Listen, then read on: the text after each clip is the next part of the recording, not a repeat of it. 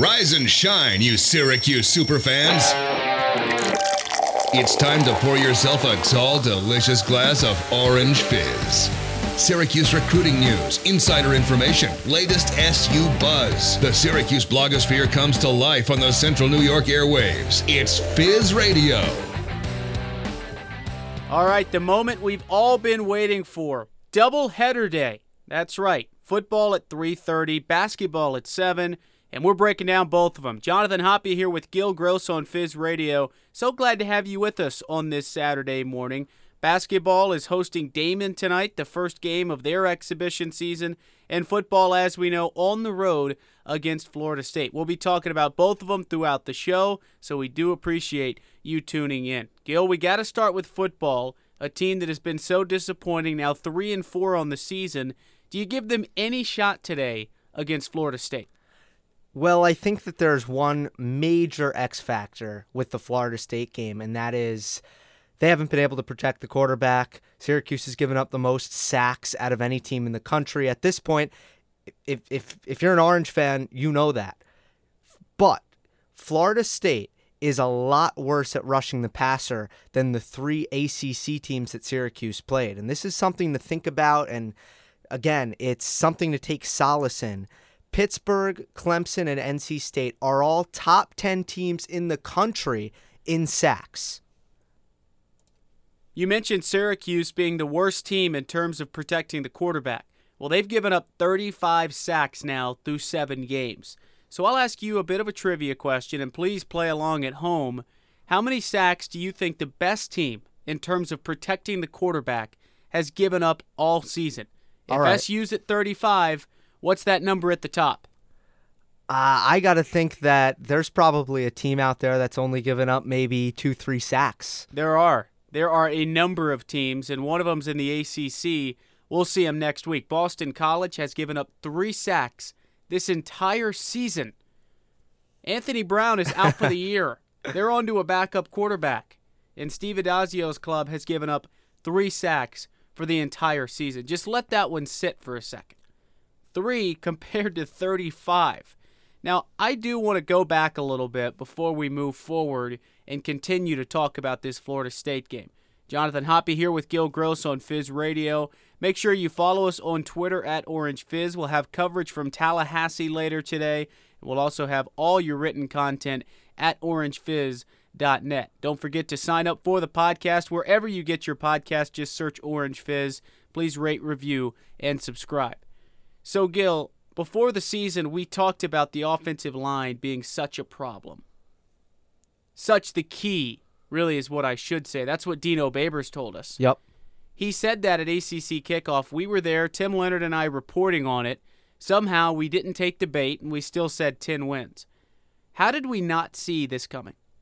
We knew that the offensive line was going to be a weakness in this football team. And in fact, I ranked the position groups on orangefizz.net before the season, and the O line, it was last.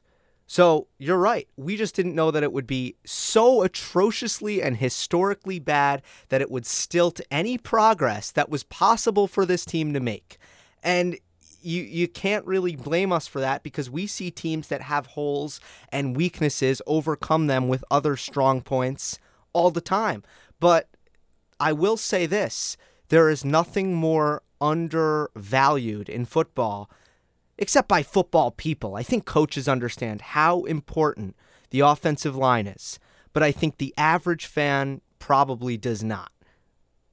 Offensive line, to me, is the most underappreciated position in all four major sports. It just is. Probably. Uh, Jonathan, let me ask you this. The most important position is the quarterback, right? What's the second most important position? It's got to be the offensive line, and that might seem like a little bias towards the offense, but think about it, right? If you can't move the football, if you can't protect the quarterback, you can't do anything. Because the key to a good defense is an offense that keeps them off the field and supports them, gives them some momentum, and then the defense steps up. So for me, that's the biggest problem for this team is they can never get any momentum going. None at all. The run game is something that's also probably been underlooked. But you got to blame that on the O line. Moe Neal showed us last year he can run. He showed us all he can run. He averaged about four and a half yards per carry last year, and he's down to about three and a half. So you got to you got to shine the microscope on the offensive line, not when it just not just when it comes to the sacks, but also on the run game that's been non-existent. How about this? A little trivia as we continue along here on Fizz Radio. Cam Akers has nearly 800 yards rushing this season. Nearly 800 yards. Did you know that he has more yards on the ground than Moe Neal, Abdul Adams, and Jarvion Howard combined? By a pretty significant margin. If you go online and look at it, you don't even need to break out the calculator. You can look at the totals of the Syracuse backs with Cam Akers and know that Akers has more yards. Which is a huge problem for the tempo offense and and, and how they like to gain their forward momentum, get the defensive linemen on the other team tired so that they can really establish their, their run game and their pass game. Let's dive into this game a little bit further now. It's Dino Babers versus Willie Taggart, who last year were two coaches on the complete opposite ends of the spectrum. While Dino Babers has maybe dropped down a little bit in terms of getting that next big job, Willie Taggart could get fired after this game. I was listening to something that Florida State people put together, and they're not giving much respect to Syracuse, as you'd expect. A winless team in the conference, the only winless team, and it's still Syracuse, which in the past decade does not have great branding in terms of football. They said if Taggart loses to Florida State or to Syracuse, you might can him. You really might. And that could happen because this is a guy who took over a program from Jimbo Fisher my thing is, I think this would have happened to anyone. It was a ticking time bomb. Really, Taggart checks all the boxes, but the players that he has right now, it's just not working. You can recruit four and five stars, but if they don't come together and play as a team, you're going to struggle. That's where Florida State is right now. I'm not sure a new coach would change this problem, especially right away. But I feel like you just contradicted yourself a bit because you mentioned the four and five stars. Florida State is a is in a hotbed for talent. They have such an advantage. Just like you know, they're competing with Miami and Florida. These are all good football teams. Even UCF is a really Do good. Do they have an advantage program. though? Yes. Any all of if you're a major Florida school, you're in a good spot. Well, clearly they've fallen behind in terms of facilities. It just feels like Miami a, fell behind. It feels like they're a step behind much like Miami. But sure. it felt like they were a step ahead just five years ago. I feel like the common denominator is Willie Taggart. Well, it starts with this he doesn't have a quarterback. So he doesn't have a quarterback. What can you really expect? If you look across college football, any team that's worth anything has a solid quarterback. And any team that's a competitor to win the college football playoff has a really good quarterback. So to me, it starts there. I mean, Alex Hornibrook, he's not the answer. We saw him play before at Wisconsin. He was no good. He's now no good at Florida State. And Blackman is back under center after being benched. Oh, and Deondre Francois is playing Juco ball somewhere after he transferred out. Just seems like there's something in the water there that Jimbo Fisher left, and this program was in a bad shape to take. I mean, the offensive line for them last year was like terrible hours this year. Yeah. How and about it's this gotten though? better, and Cam Akers is on pace for a career year, and he's a great weapon, and they've got good receivers. But you could say the same things about Syracuse. FSU was the most undisciplined team in the country last year. No one took more penalties than Florida State. Is that not on the coach? Certainly is, but I think you also. I'm not sitting here trying to defend Willie Taggart. I think he should and will get fired at the end of this season or maybe during this season, but you've got to consider the guys you have in your locker room. And now B- Dino Babers said this during the week. He didn't specifically address the Taggart situation, but you got to go out and recruit and you've got to find guys that are going to work in your system. You can't just find talent. You know, you got to find somebody that's going to work hard who's going to be a good piece to your locker room because you try to build that culture. And if you want to talk about Willie Taggart, a lot of these guys he's coaching right now, he did not recruit, and it's just sort of a mucky situation. Will they fire him? Yes. But do you really believe that bringing in a coach like Matt Rhule from Baylor or someone else who I don't even know if he'd take that job? The waters are so muddied right now. Do you really believe that that next great coach, so to speak, can come in and solve this problem? Yeah, I don't. I don't think it's a difficult job. I think. I think again, you, you're in a great spot for recruiting. You have a lot of funding, a lot of momentum behind your. Well, not momentum behind your program, but you have the potential to build a lot of momentum behind your program. And I think any any coach that does a decent job with Florida State is going to win ACC titles. Here's another thing in defense of Taggart. What propels teams, if you think about Lovie Smith with Illinois beating Wisconsin, what propels teams when their coach is on the hot seat, so to speak? A win over a big program. Well, in the ACC, Florida State doesn't get that chance. You get it once a year, and they've been clapped by Clemson annually. So there's another problem when you're beating up on ACC teams and you do it occasionally and then you get beat up by them. You're just falling into the pack of this awful ACC right now, and so Yep. you don't get a chance. Winning cures everything, but when you're beating Georgia Tech, does that really cure a lot? And this year, Syracuse, who hasn't won a conference game, I mean, if they win the game on Saturday, big whoop. I agree. They I- better win. They're favored by 10 points, at least from their perspective. Yeah, it's it's definitely a tough position. It's it's a tough position to be in when you're in the ACC. It's going to be about consistency. You're not going to get big flashy wins. You're going to get one shot at it a year, as you said. You're going to get well, some teams are going to get the Clemson game, but other than that, you just need to put together a resume like Wake Forest is putting together right now, where well, they don't have a bad loss. Okay, thanks for joining us here on Fizz Radio. When we come back, we're going to continue this SU football conversation, but more big picture. And we talk about paying athletes, the California law we've all seen.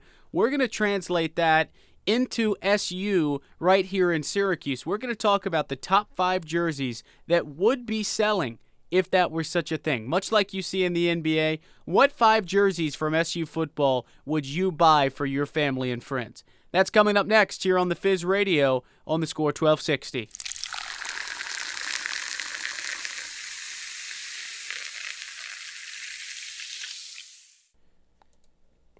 We are back on Fizz Radio. Thanks for sticking with us here on the Score 1260. Jonathan Hoppy with Gil Gross. SU football at Florida State. That at 3:30 game. We'll have coverage for you at orangefizz.net from Tallahassee, and also SU basketball home exhibition against D2 Daemen tonight.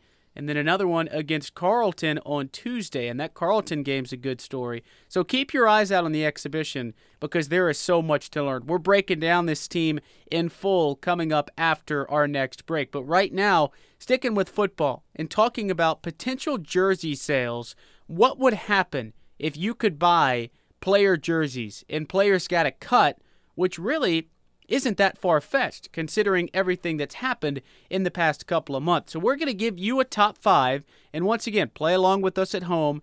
Five top selling jerseys, really over the past year, is kind of how I formatted it. Basically, how many do you think had been distributed in the past year? So, we'll start with number one. I think the answer is pretty clear. I think you go with the quarterback.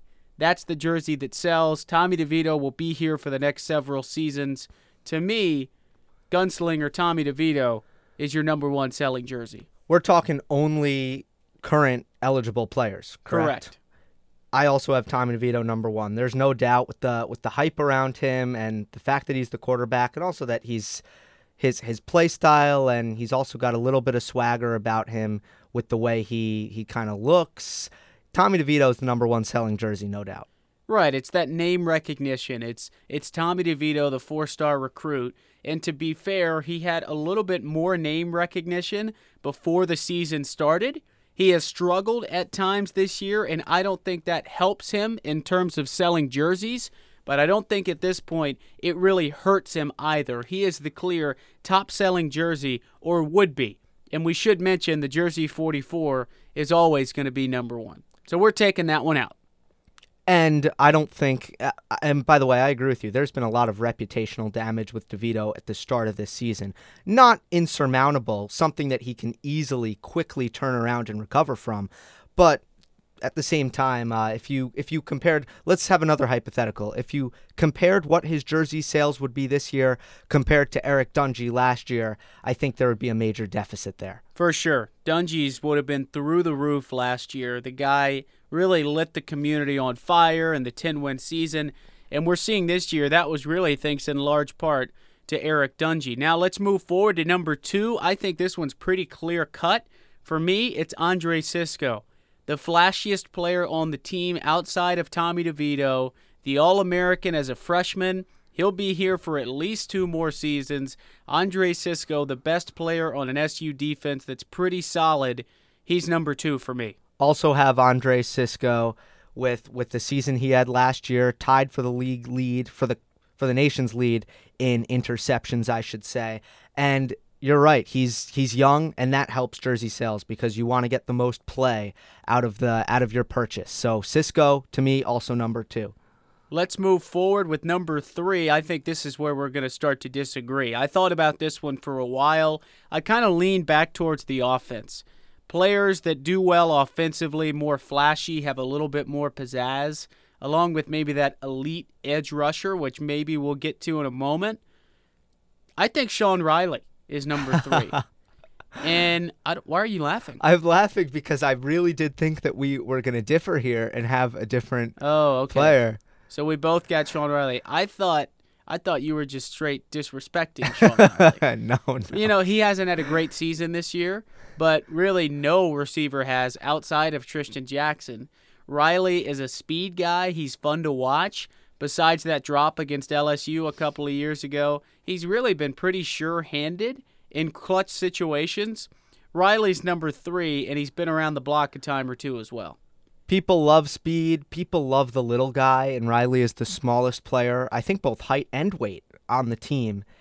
Also attractive to little kids. There's a reason why Steph Curry's jersey sells better than Anthony Davis's jersey. Eh, there might be more than one, but most people they like the small guy, they like the skilled guy, they like the fast guy. I agree with you that Riley would be number 3 despite the fact that he's definitely not the third best player on the team.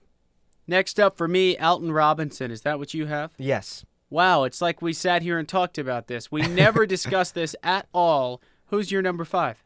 My number 5, I'm starting to rethink it, but I I put Taj Harris. Okay. That's not what I have. You probably have Tristan. Nope, Moe Neal. I thought about that, but coming into this year, not I think that he was the people's choice at running back over Dontae Strickland, but uh, he was still the backup. I was talking with someone earlier who made the argument that Moe Neal should be a top three and possibly even number two. Well, you know, Moe Neal, to me, is a good back. I agree. And this year, he's not had a ton of help up front he said he wanted to be an 1,000 yard rusher. Well, that's not going to happen. He's, he's not even at 400 right now through seven games. So that's not going to happen. But you can't really blame him. And to me, I don't think Neal gets the respect that he deserves. I don't think he's disrespected in the community, but I think a lot of people looked at him and coupled him with Dontae Strickland, two guys who were kind of meh, right? They were just kind of eh. For sure, Strickland for sure Strickland. Last year with an improved O line, they both played better, but Moe Neal has always sort of been in those shadows and coupled in that same category because SU hasn't had a really solid back in a number of years that has been flashy.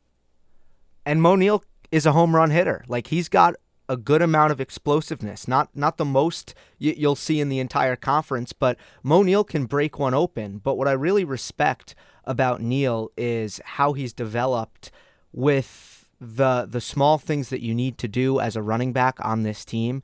And he actually was recruited as a wide receiver, started his career at Syracuse as a wide receiver, and when he went to run when he went to switch to running back, he struggled with a lot of the smaller things. He struggled with calling out blockers. He struggled just with with pass protecting and some of the intricacies there. And at this point in his career, Moe Neal is not only a good raw runner, with good speed and good power. He's also a brain in the backfield. So those are top five jersey sales. Look out for an article coming at orangefizz.net for maybe even more discussion in the next couple of weeks. It's an interesting thing, and we'll have the basketball side of that for you as well as we sort of project what would happen. Gil, before we hit our next break, how about a prediction? Florida State, Syracuse. I'm going to say this one is more high scoring. I've been kind of waiting for that to happen. I'll go 38 24 Florida State gets the win by two touchdowns.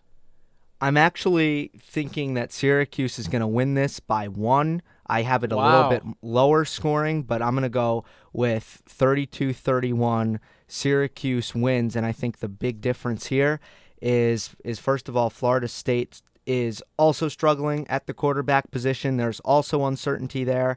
They don't block well. I think this is going to be another game where the Syracuse pass rush is actually going to be the story.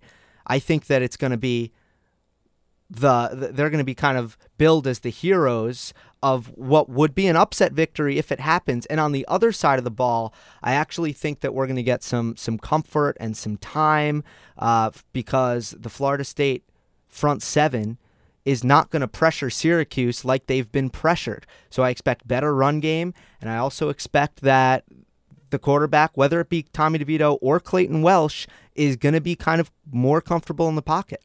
Wow.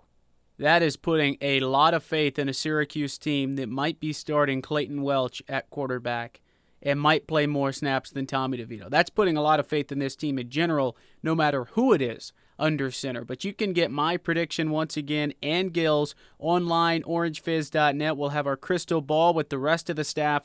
Also, comment, let us know what you think. Florida State, Syracuse, 3.30 today. Orange still without a conference win.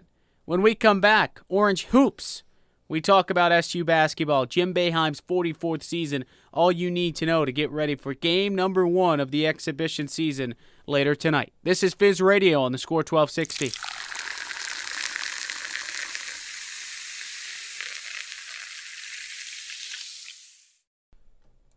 We are rolling along here on the score 1260. This is Fizz Radio. I'm Jonathan Hoppy. He's Gil Gross, getting you set for exhibition number one. D2 Daemen's in the house tonight from just outside of Buffalo. Daemen is a team that Syracuse should beat, so we get a good look tonight at some of these young players. At least we would hope. I mean, for me, Gil, that's the whole reason to even tune into this game is to find out what someone like Quincy Guerrier brings to the table it's purely evaluative. There's nothing there's nothing to do with the result that you watch a game like this for. In the past, I mean generally this has been a game where Syracuse blocks like 15 shots. I mean just the height difference alone is a problem for uh, for a lot of the D2 teams that Syracuse has been playing exhibitions against. Right, their biggest guy is 6 foot 9, which is a decent height but when you look at a guy like Bourama Sidibe, who is just slightly taller, and their biggest guy might be six seven, I mean that that's going to be a problem again today. We also get our first look at Elijah Hughes, who's in the leading role this year after Howard, Brissett, and uh, Battle are gone. So what do we get from him? Because he's got a much bigger load, and he'll really be the only guy that plays basically the entire game. It'll be interesting for Hughes. He definitely has the skills as a scorer to be the number one option. I mean, he has a great jumper. He's silky smooth uh, finishing at the rim. He's got moves. He's got a handle. He's got everything. Here's the only thing that we didn't see. He didn't score as much of an isolation primary ball handler kind of threat. He was much more of a secondary piece wing player who needed to be kind of set up for a catch and shoot three or a catch and drive it wasn't as much like a Tyus Battle who you could give the ball at the end of the shot clock and he can break down the defense. I think he'll be ready for that. I think it was really just that was the situation he was in last year. So let's kind of go through the starting lineup. Let me know what you think. Let me know if you disagree. But okay. how I see it, Jalen carries the one. Buddy Boeheim starting shooting guard. At wings, you've got Elijah Hughes, Quincy Guerrier, who's really been hyped up. And I will say, this young man from Canada, he's probably the X factor for this year's team. He's physically an NBA body, and he's physically certainly ready for Division One ACC basketball right now, which is very rare for a freshman. So if he has the skills where where he doesn't where he's not an offensive liability, it seems like Guerrier should be a really big contributor, and everyone's comparing him to Oshae Brissett. That's what Jeff Goodman says. He says he's a first round pick right now. Has him going 28, I think, to the Brooklyn Nets. I don't even know how you can attempt to project what team is going to take him, but he is a late first round pick right now in the eyes of Goodman. So keep in mind, this is Yeah. a young man you might only see for one year. But I think he starts Marek Dolezaj off the bench and then Bourama Sidibe as a center. Can he stay healthy? I mean, that's the question that everyone is asking because we've seen the glimmers of hope from Sidibe. We've seen him be great Right at the start, We've right? seen him be great with his back to the basket. He's more offensively gifted than Paschal Chukwu ever was and ever would be. Now, can he keep his legs healthy? Can he stay out there for a decent period of time? To me, that's the question because if not, you're looking at a guy like Jesse Edwards, who is going to be pretty raw from what Boeheim said. Same with John Bol Ajak. Those guys aren't really ready to play big minutes. So then you got to throw Marek at the five, which isn't the end of the world, but now you really don't have much size. Sidibe is going to be a key here, and I completely agree with you. It's all about his legs. It's all about his mobility. He had it when he first got to Syracuse. He was a freshman. I think the first half of his freshman year before he hurt his knee, we saw a different Bourama Sidibe. And ever since then, it's just like he he doesn't have any hops. He doesn't have any explosiveness. The lateral movement is a little bit iffy. And you're right, he's shown good hands around the rim. He he's way more offensively talented, but he needs his legs under him. And by the way, it's worth noting Jim Boeheim said it's the best he's moved since the beginning of his freshman year. Regardless, this this is going to be more fun. Right? Yes. The past few seasons just haven't been very fun. Last year was super stale. To me, the most fun we've had watching SU basketball, you've really got to go back a few seasons with Andrew White and John Gillon. The past two years haven't been fun. It's just been stale and one kind of fluky tournament run a couple Yep. of years ago. That's where I draw the line for this team. the core didn't mesh. No, The core just did not sometimes mesh offensively. Sometimes it just doesn't happen and it Right. never happened. It, it, it was it was at times painful to watch. That team a couple of seasons ago with john gillon they didn't even make the tournament but they were more fun to watch especially as they turned things on. But they did lose by 30 to st john's so at home. So it wasn't like they were a great team but it was at least something with the way gillon beat duke and the couple of shots that Tyus Battle had specifically at Clemson. You know, there were a lot of good moments. I see what you're saying, but don't you think you are just equating the watch value of offense versus defense? Like that team couldn't defend a three. John Gillon, Andrew White, Tyler Lydon couldn't defend a three, but they were good on offense. For the last two seasons, Syracuse couldn't score, but they could defend a three. What's more fun to watch? Well, probably scoring. Certainly offense. Right. But but it's it's important to note, you know, the the last the team in the last 2 years, they were a good defensive team. But offensively, it didn't click. It was on Frank Howard, it was on Tyus Battle, it was on Oshae Brissett. None of them could distribute the basketball. It was all isolation and it didn't click. That shouldn't be the case this year. They have guys that can shoot threes. They've been bottom of the league in three point shooting. That should change. I mean, Buddy Boeheim is a guy that could light up this entire league. There's no reason that Buddy Boeheim cannot shoot 40% from downtown, which is a big feat in the ACC. That'd be a, a big accomplishment for the second year shooting guard. And keep in mind, too, even he wasn't great. When he started out last year, he was throwing up bricks everywhere. Could have been multiple houses, right? As they would say.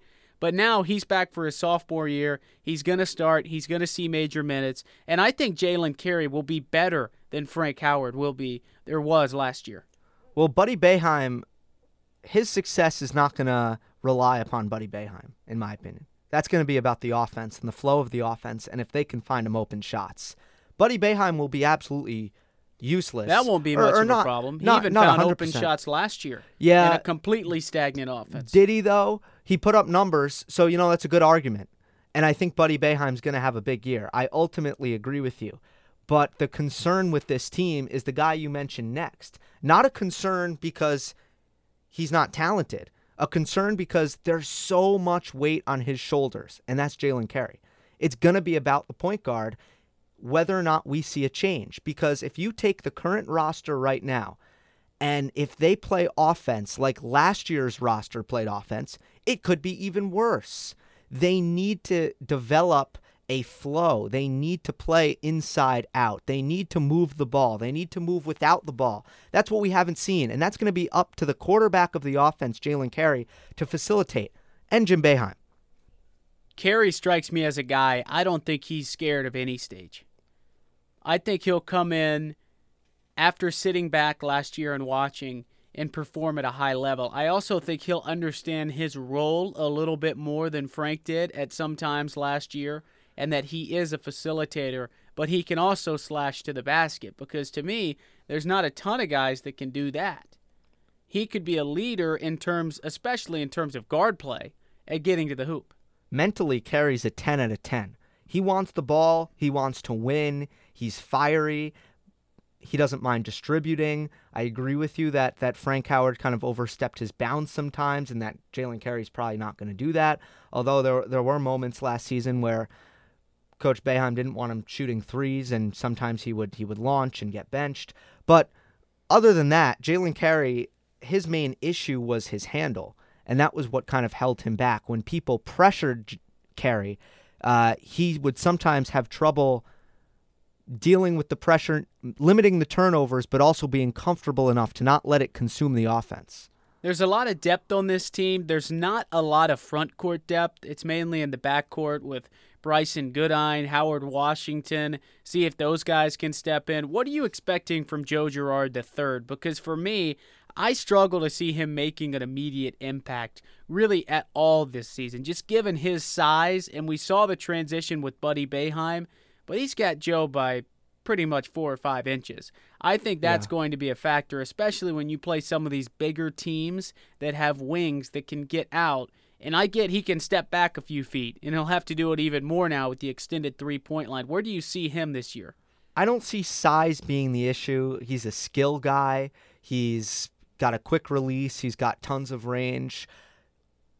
If anything, the issue is going to be how much does this team need perhaps at this stage a low efficiency scorer in their offense. They probably don't need that.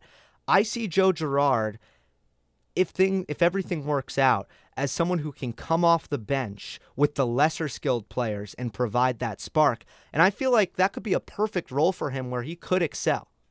Syracuse not receiving much love in the preseason polls for ACC, sort of right near the bottom, sort of middle to bottom where we maybe expected them.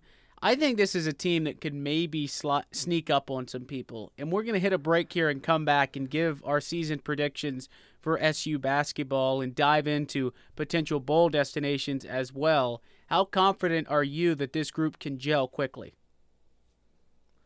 I don't think I think speed will probably be an issue here. And I think this team is probably going to need time. Because the core was completely displaced as we've discussed. It's a new point guard, but working Guerrier into the offense, working Goodine into the offense, what will his role be?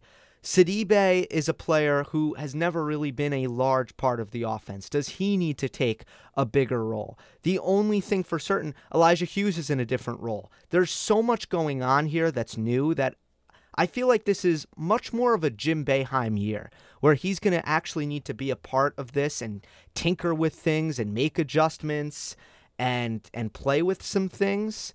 Whereas last season, he was really out of the picture. It was really up to the guys on the floor. There wasn't really much going on in terms of X's and O's. We knew who the starters were, were. We knew how they had to play, unfortunately, and that was kind of that. Do you agree with me that, that this is more on Boeheim's shoulders this year? Certainly he's going to be more involved, and I think a lot of people are excited about that, to see what the head man has in his 44th season. We'll get into this more after the break. One final time, we'll go to a break and wrap things up on Fizz Radio right after this on the Score 1260, the voice of the Central New York sports fan.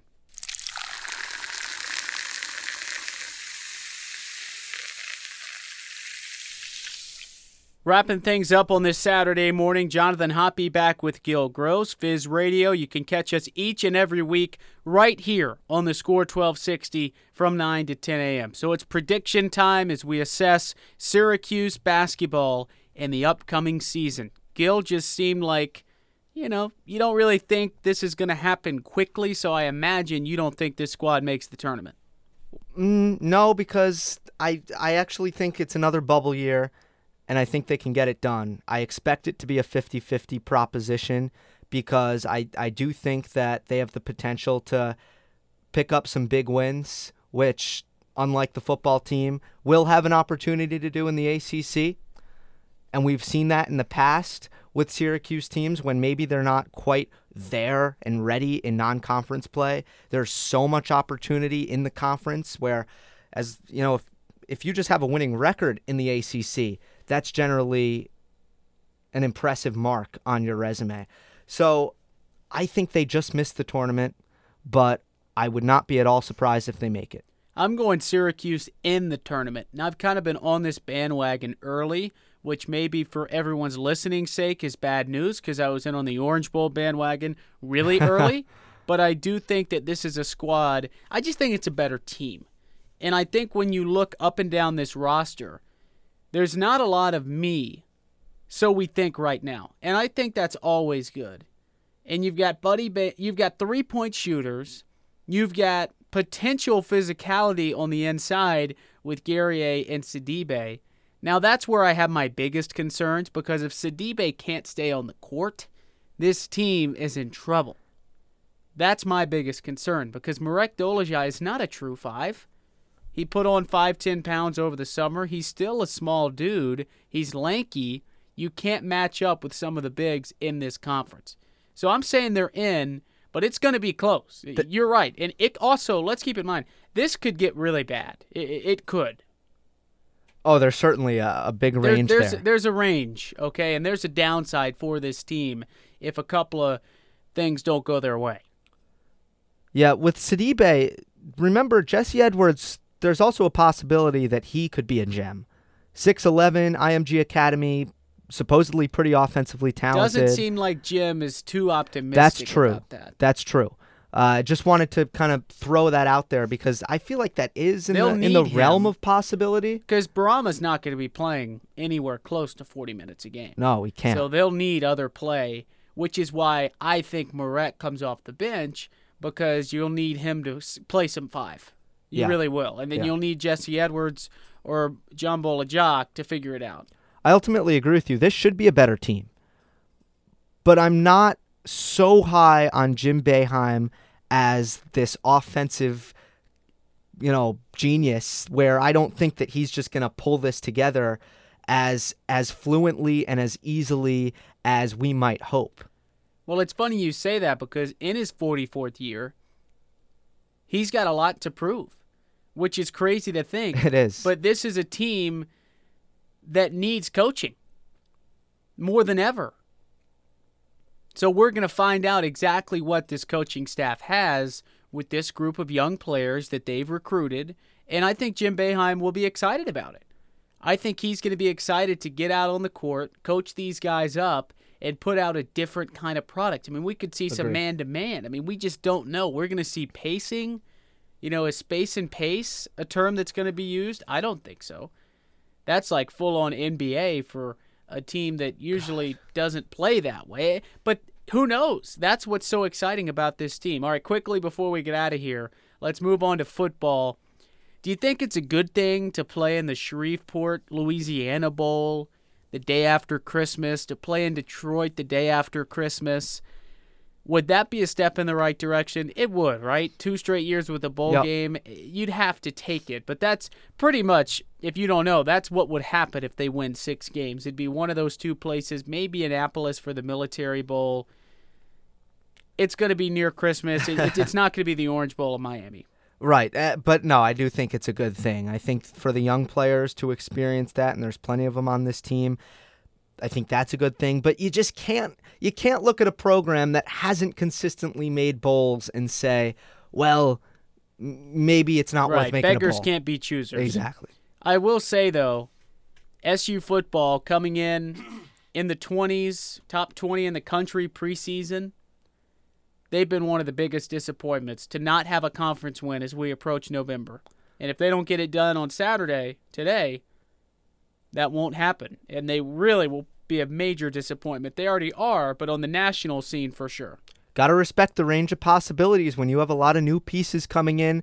The football team blew blew everyone away last year, and this year it's the other way. Get this though, SU plays less freshmen on a percentage basis per snap than any ACC team in the country. But where are their freshmen? Quarterback, O line, very important places. Well, true freshman, I wouldn't exactly call Tommy DeVito a quarterback. Well, that's true, but uh, that let, let's let's then address that. That maybe first year starter is a better metric Right. than freshman. That does it for us here on Fizz Radio. Jonathan Hoppy with Gil Gross. Thanks for joining us. You can find all of our content online at Orange Fizz. Gil thinks Syracuse beats Florida State. I think they lose. And shockingly, we both have Syracuse in the exhibition game over D2 Daemen. We'll see you next week. Until then, have a great weekend, everybody.